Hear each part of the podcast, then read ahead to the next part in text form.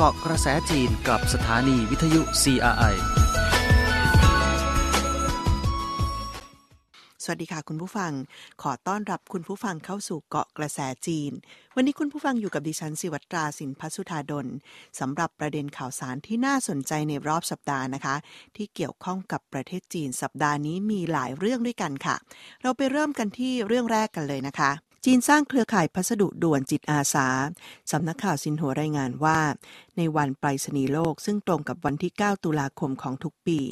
ในเจ้าชุงจิว ผู้อำนวยการการไปรษณีย์แห่งชาติของจีน ได้กล่าวสุนทรพจน์โดยระบุว่า จีนได้สร้างสรรค์เครือข่ายการส่งพัสดุด่วนขนาดใหญ่ที่สุด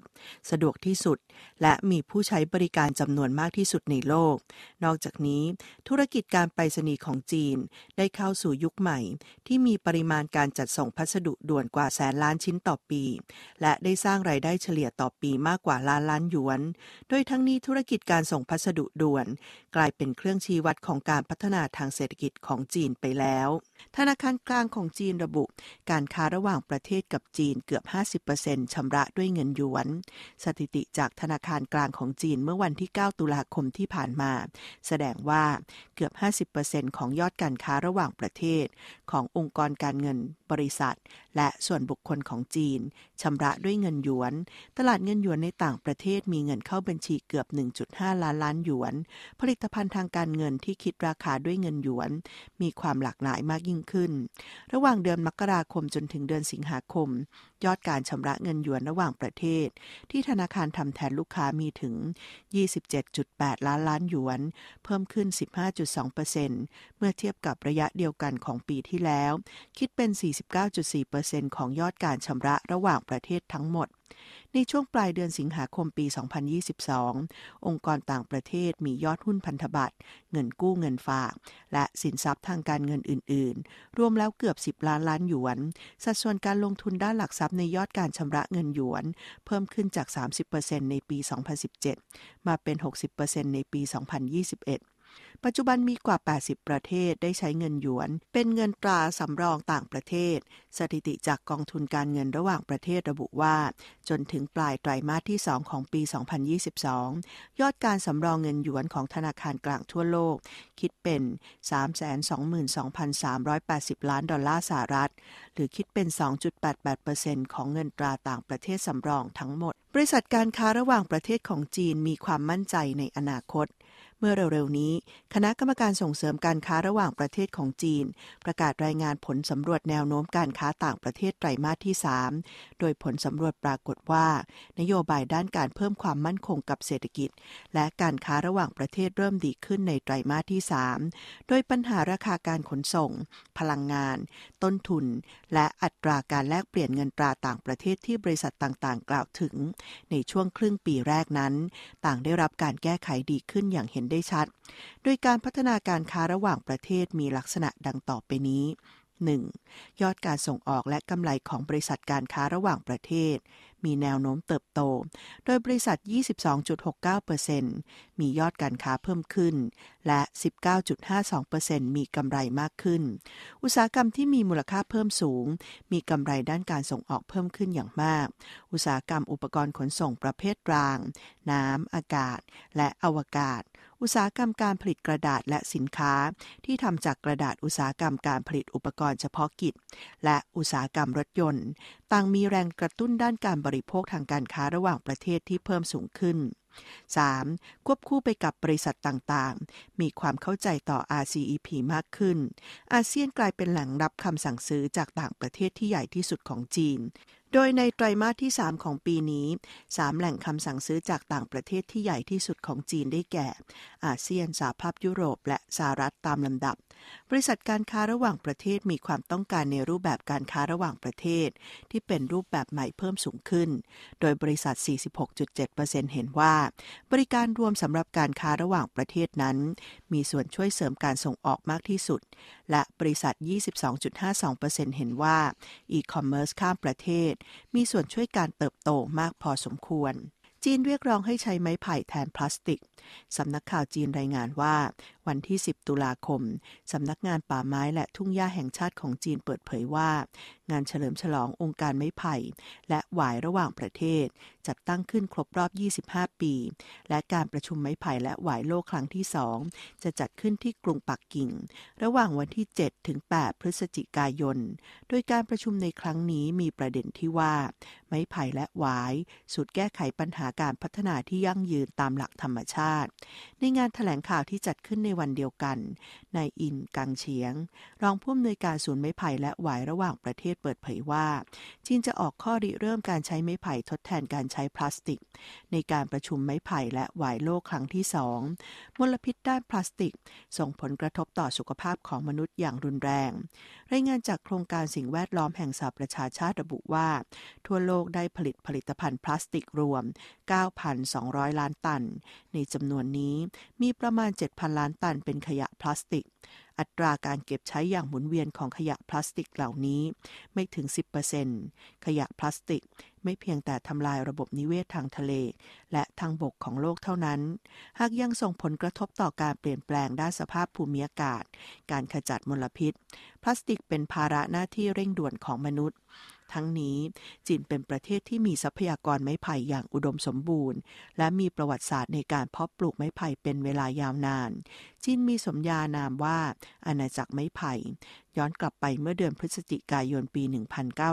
1997 องค์การไม้ไผ่และหวายระหว่างประเทศ ซึ่งเป็นองค์กรภาครัฐได้จัดตั้งขึ้น และมีสำนักงานใหญ่ในประเทศจีน ตลอด 25 ปีที่ผ่านมา องค์การนี้ได้มีสมาชิกเพิ่มจาก 9 ประเทศ มาเป็น 49 ประเทศแล้ว ระบบคมนาคมความเร็วสูงพลังแม่เหล็กของจีน อยู่ในระดับแนวหน้าของโลก เมื่อเร็วๆนี้ จีนเปิดตัวระบบคมนาคมความเร็วสูงพลังแม่เหล็ก 600 กิโลเมตรต่อชั่วโมง ที่เป็นทรัพย์สินทางปัญญาของจีน ในระหว่างงานนิทรรศการเทคโนโลยีการคมนาคมประเภทราง กรุงเบอร์ลิน ประเทศเยอรมัน 2022 และได้ความสนใจเป็นอย่างมาก ระบบคมนาคมความเร็วสูงพลังแม่เหล็กดังกล่าว สร้างเสร็จสิ้นที่เมืองชิงเตาของจีน ในปี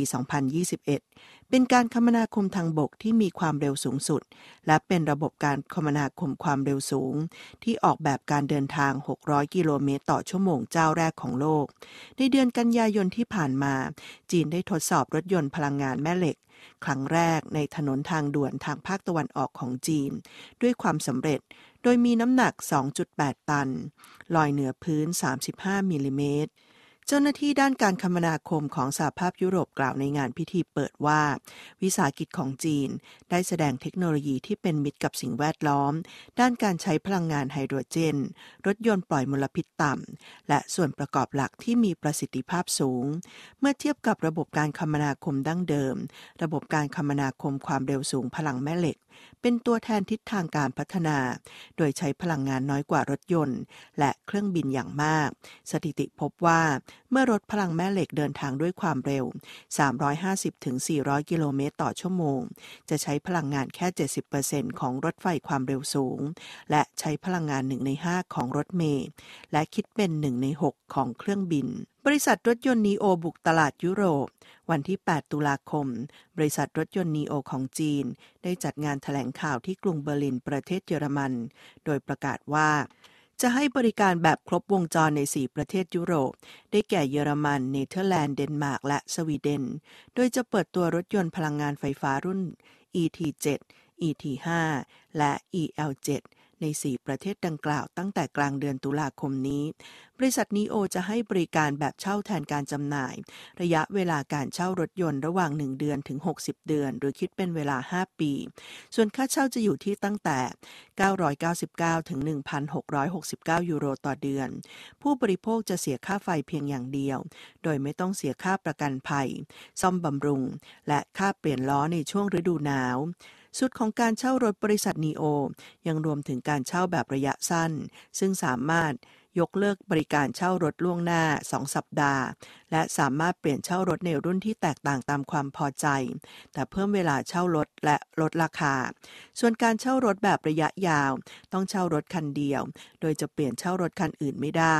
ส่วนราคาเช่าจะลดลงเมื่อหมดเวลาในการเช่ารถ ก็สามารถต่ออายุได้แบบอัตโนมัติ ตามเงื่อนไขที่ยืดหยุ่น การที่บริษัทนิโอให้เช่ารถแทนการจำหน่ายนั้น พิจารณาจากอัตราภาษี และความนิยมของผู้บริโภคในยุโรป มีรายงานว่า ระบบการเช่ารถในยุโรปมีตลาดที่ค่อนข้างอิ่มตัว โดยเฉพาะการตลาดของรถยนต์ระดับสูง นับตั้งแต่รุ่น 4 ขึ้นไป มีเกือบ60%เป็นแบบการเช่ารถ ผลจากการสำรวจพบว่า ปัจจุบันใน 4 ประเทศยุโรปดังกล่าว มีผู้บริโภคประมาณ 20%เท่านั้น ที่ยังคงมีความปรารถนาในการที่จะซื้อรถ ที่เหลือผู้บริโภคประมาณ 80%นิยมเช่ารถ ปัจจุบันบริษัทนีโอได้ก่อสร้างเครือข่ายศูนย์บริการในเมืองสำคัญสำคัญของนอร์เวย์ เยอรมัน เนเธอร์แลนด์ เดนมาร์ก และสวีเดน และได้สร้างตู้ชาร์จไฟฟ้าจำนวน 380,000 ตู้ ซึ่งกระจายอยู่ทั่วยุโรป นอกจากนี้ บริษัทนีโอวางแผนจะสร้างสถานีปรับระบบไฟฟ้าจำนวน 20 แห่ง ในยุโรปก่อนปลายปีนี้ และจะสร้างสถานีปรับระบบไฟฟ้าอีก 120 แห่งในยุโรป ในปี 2023 บริษัทนีโอเป็นบริษัทรถยนต์พลังไฟฟ้าแบบอัจฉริยะของจีน มีชื่อจีนว่าเว่ยไหลก่อตั้งขึ้นเมื่อปี 2014 โดยตั้งเป้าว่าจะผลิตรถยนต์อัจฉริยะที่มีสมรรถภาพสูง ให้บริการอันดีเลิศแก่ผู้บริโภค เพื่อสร้างสรรค์วิถีชีวิตใหม่ ที่มีความสุขแก่ลูกค้า ยุทธศาสตร์โลกาภิวัตน์ของบริษัทนีโอคือ บุกเข้าตลาดของ 25 ประเทศทั่วโลก นักบินอวกาศตอบคำถามวันเดียวบนอวกาศเท่ากับ 1 ปีบนโลกจริงหรือ เมื่อเร็วๆนี้ ศูนย์เอเชียแปซิฟิกของสถานีวิทยุและโทรทัศน์กลางแห่งประเทศจีน ร่วมกับหอวิทยาศาสตร์และเทคโนโลยีแห่งประเทศจีน จัดกิจกรรมในหัวข้อ ตั้งคำถามเกี่ยวกับอวกาศ โดยมีเด็กหญิงจากประเทศกัมพูชาตั้งคำถามว่า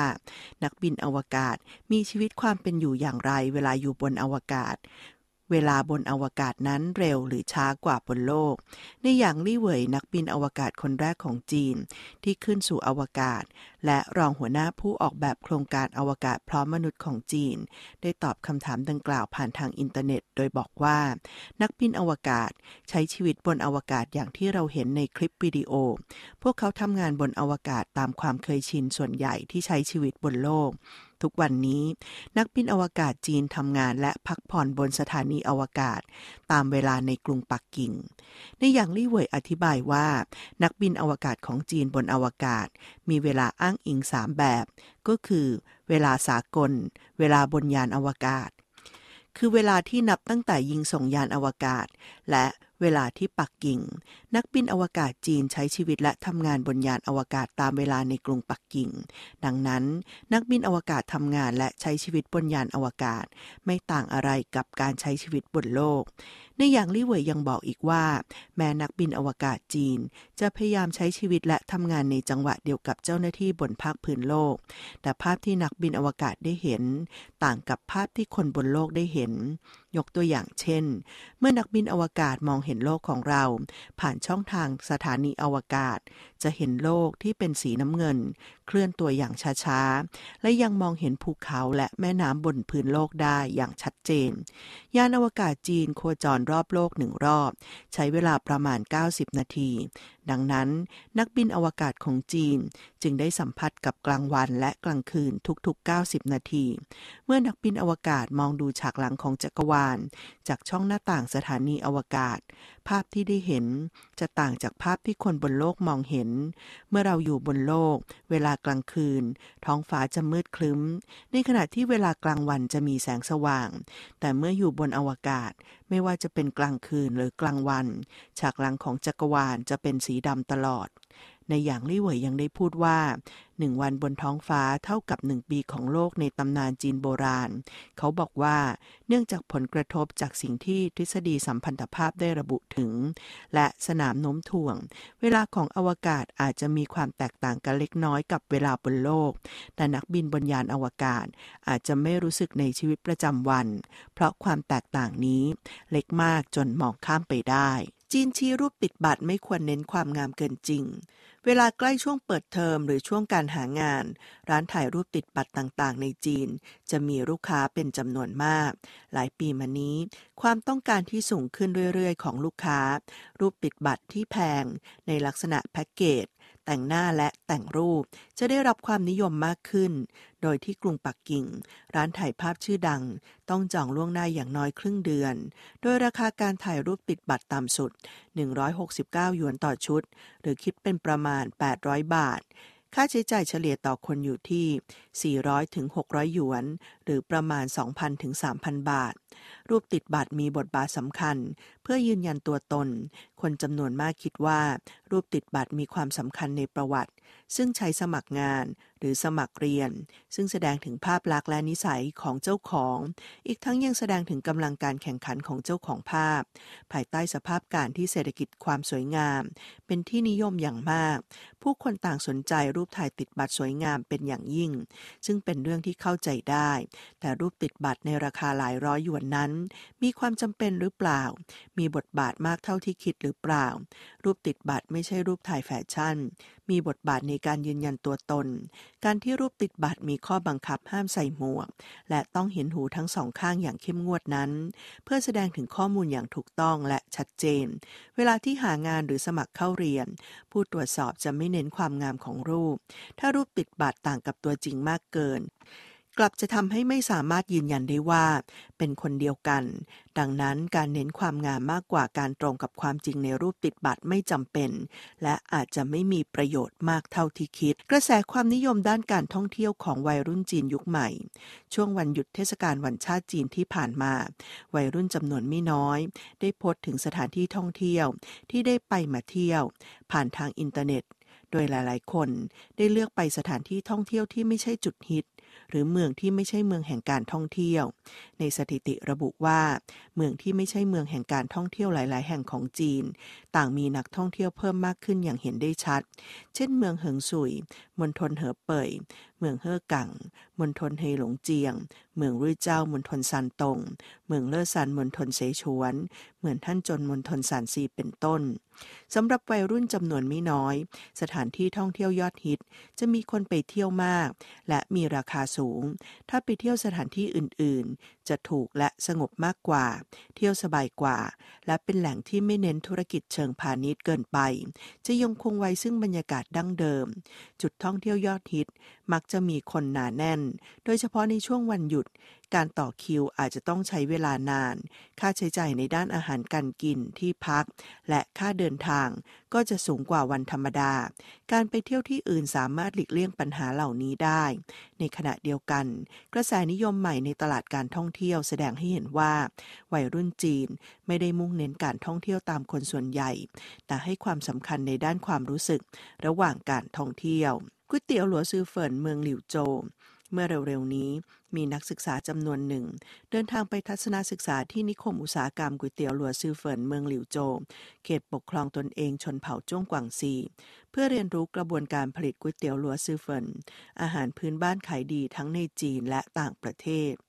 ก๋วยเตี๋ยวหลัวซือเฟินขึ้นชื่อด้วยรสชาติเปรี้ยวและเผ็ด ที่มีเอกลักษณ์ตลอด 30 ปีที่ผ่านมาก๋วยเตี๋ยวหลัวซือเฟินพัฒนาจากอาหารพื้นบ้านที่มีขายเฉพาะ ตามแผงลอยและตลาดกลางคืนในเมืองหลิวโจ มาเป็นธุรกิจเติบโตที่สามารถสร้างรายได้ถึงหมื่นล้านหยวน เมื่อก่อนเมืองหลิวโจวเป็นแหล่งอุตสาหกรรมหนักที่มีชื่อเสียงทางตะวันตกเฉียงใต้ของจีน ปัจจุบันธุรกิจก๋วยเตี๋ยวลัวซือเฟินกลายเป็นอุตสาหกรรมการผลิตที่มาแรงของเมืองหลิวโจว